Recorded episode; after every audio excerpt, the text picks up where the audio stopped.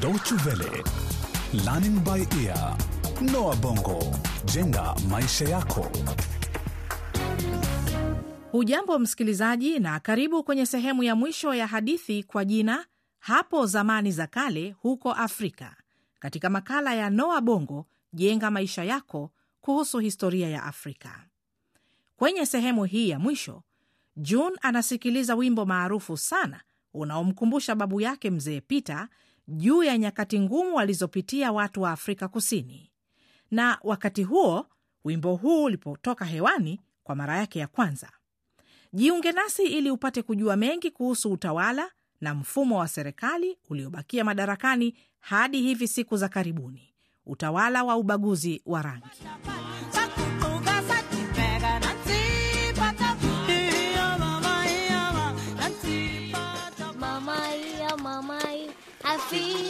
Feel patapa. Mama ya mama ya asil patapata. Eh, mjukuu wangu June, unajua ni nani aliimba wimbo huu?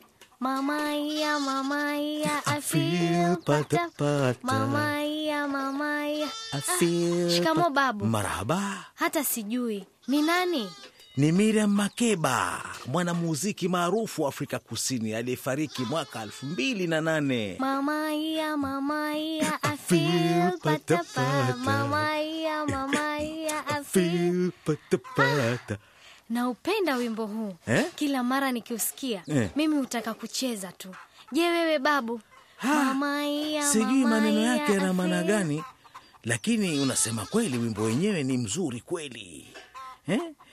Unasikika kuwa ni wimbo wa furaha, lakini maisha ya Miriam Makeba hayakuwa na furaha wakati ule Kweli? eh? Kwa nini ilikuwa hivyo babu? Kwa sababu Miriam Makeba alikulia wakati wa ubaguzi wa rangi. Oh, Eh. ndio ubaguzi wa rangi. Nimeshasikia habari hiyo. Ulikuwa ni wakati ambao watu walibaguliwa kwa rangi, si ndio babu? mm. Haikuwa muda mrefu sana. Ndiyo, si muda mrefu sana. Ubaguzi wa rangi ulipigwa marufuku rasmi mnamo mwaka 1990 lakini hadi wakati wimbo huu ulipochezwa hewani, Miriam Makeba alikuwa anaishi uhamishoni nje ya Afrika Kusini. Alikuwa ni mmoja kati ya wasanii wengi waliopinga ubaguzi wa rangi na waliojiunga kwenye harakati za kuushawishi ulimwengu mzima ususie utawala wa Kiafrika Kusini. Ni kina nani waliohusika babu? jun hata usifikiria utazidi kuendeleza mazungumzo hapa. Kuna mambo mengi ya kufanya. Ah, mama, mwache babu anijibu swali langu hilo tu. Dakika mbili. Waliohusika zaidi na ubaguzi wa rangi walikuwa ni chama cha taifa cha National Party of the Boers. Chama hicho cha makaburu kilikuwa mamlakani tangu mwaka 1948. Kabla ya mwaka huo wa 1948, sheria zilizounga mkono ubaguzi zilikuwa tayari zinatumika, lakini kuanzia mwaka huo wa 1948 sheria hizo zilijumuishwa. Na hao Boaz walikuwa ni kina nani? Boazi, mjukuu wangu, ni sehemu ya watu weupe wa Afrika Kusini. Walitokea Uholanzi na pia Ufaransa na Ujerumani, wakaishi Afrika Kusini na kuanzisha makoloni katika maeneo ya rasi ya Matumaini Mema. Wameishi huko kwa muda mrefu. Lakini walikuwa na lengo gani katika ubaguzi wa rangi? Walitaka kuendelea kuitawala Afrika Kusini, na pia waliamini kuwa watu weupe ni bora kuliko watu weusi. Kwa hivyo ilikuwa mtu mweupe tu ndiye aliyebahatika. Ah, Eh, bila shaka hao walikuwa ni wenda wazimu. walibadili hata vifungu katika Bibilia ili kutilia mkazo mawazo yao ya kipumbavu. Hebu fikiria, elimu haikuwa muhimu na pia ilikuwa katika misingi ya dini sana. Babu, ingelikuwaje mimi kwenda shule huko Afrika Kusini wakati wa ubaguzi wa rangi? mlifanya leo mwaka jana Ah, mimi sijafanya. Najua tutachapwa lakini sawa. Amjambo wasichana, Hatujambo. Shikamoo, Bi Makwani. marhaba. Lakini kabla hatujaanza maombi, nataka munionyeshe mikono yenu kwanza. Sitaki wasichana wachafu darasani kwangu. Haya, nyosheni mikono yenu upesi. Ah, vizuri sana Hendi. Ah, vizuri Linda. Ah, Lela. Asante mwalimu. Ah, vizuri sana Lela. Asante. Wasichana wangu wote. Ah, mbona mnaficha mikono? June, una nini? Hakuna sababu Bima kwani. Hebu nionyeshe mikono yako haraka. Mm, ndiyo mwalimu. Unawezaje? Ai. Ai. Ai, mwalimu, nilitaka kupaka rangi kucha zangu mara moja tu, mwalimu Makuani. Eti ulitaka kucha zako zipakwe rangi? Je, wazazi wako wanafahamu? Hapana mwalimu, hawajui. Oh, hawajui eh? Watajua sasa, kwa sababu nitaandika barua ambayo utairudisha ikishatiwa saini na wazazi wako kesho, na baada ya shule utabaki kwenye kizuizi. Unasikia Juni? Ndio mwalimu.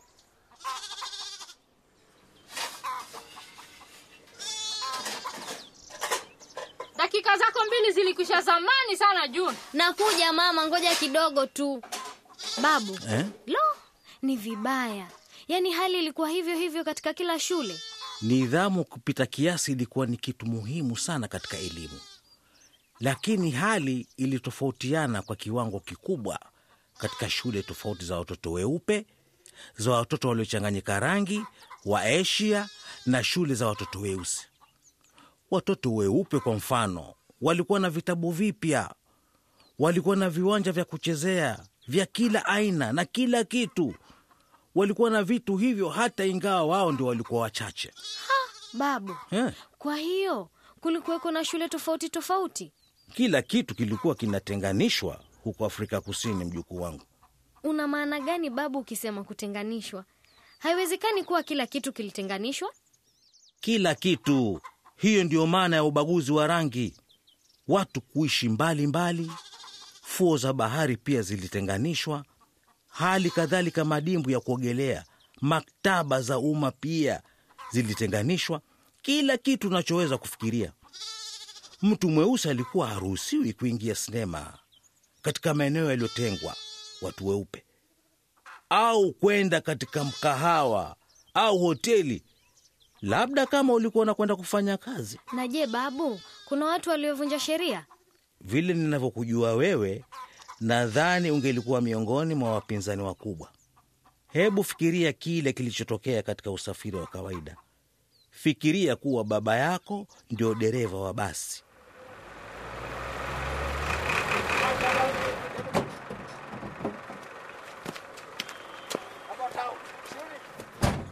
Haya, Linda, twende tukakae mbele. Mimi nimechoka kukaa nyuma kila siku. Hapana June, mi naogopa hawa watu wataturusha nje ya basi. Hmm, Linda, sahau hayo.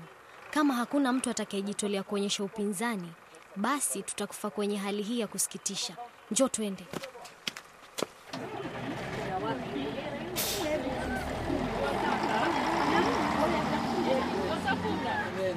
Linda, unaona sio vigumu? Umesema kweli, hapa ni pa Hei, nyinyi mmetoka wapi na mnajifikiria mko wapi? Je, unazungumza na sisi bwana? Ndiyo, hasa nyinyi, kwani mnamwona mtu mwingine yeyote mweusi hapa mbele? Hebu niambie, wewe unafikiri haya yatafikia wapi? Oops. Naona hayatafika mbali. Amweni kati ya mawili, mwende mkakae pale pale mnapotakikana kukaa, au safari yenu imeishia hapa. Fungua mlango, hebu fungua mlango, tutashuka hapa sisi.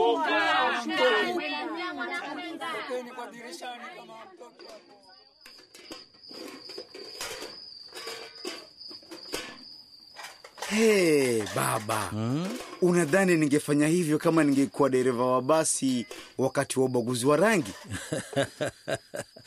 Oh, karibu Charles. Asante baba. Eh?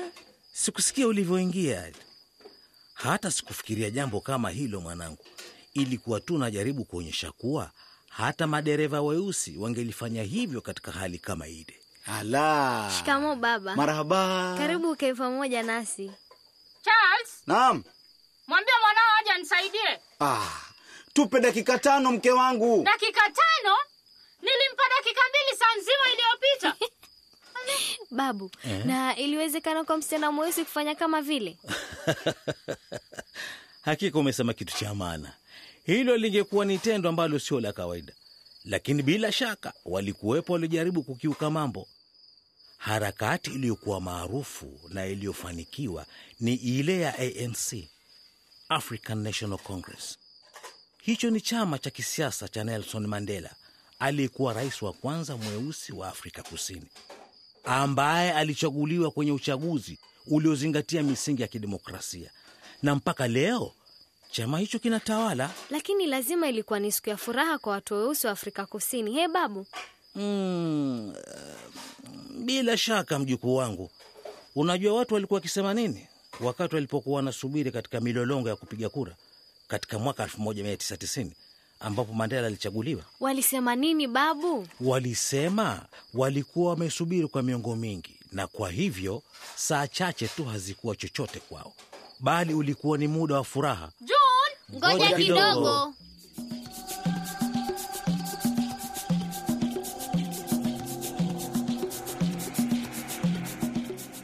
Na mpaka hapo ndio tumekamilisha sehemu yetu ya mwisho ya hadithi kwa jina hapo zamani za kale huko Afrika, katika makala ya Noa Bongo, jenga maisha yako, kuhusu historia ya Afrika. Hadithi hizi zimeandikwa na Martha Barroso. Kumbuka msikilizaji, unaweza kukisikiliza tena kipindi hiki kwenye mtandao wetu. Anwani yetu ni www dw world de mkwaju lbe. Kwa heri na ubaki salama.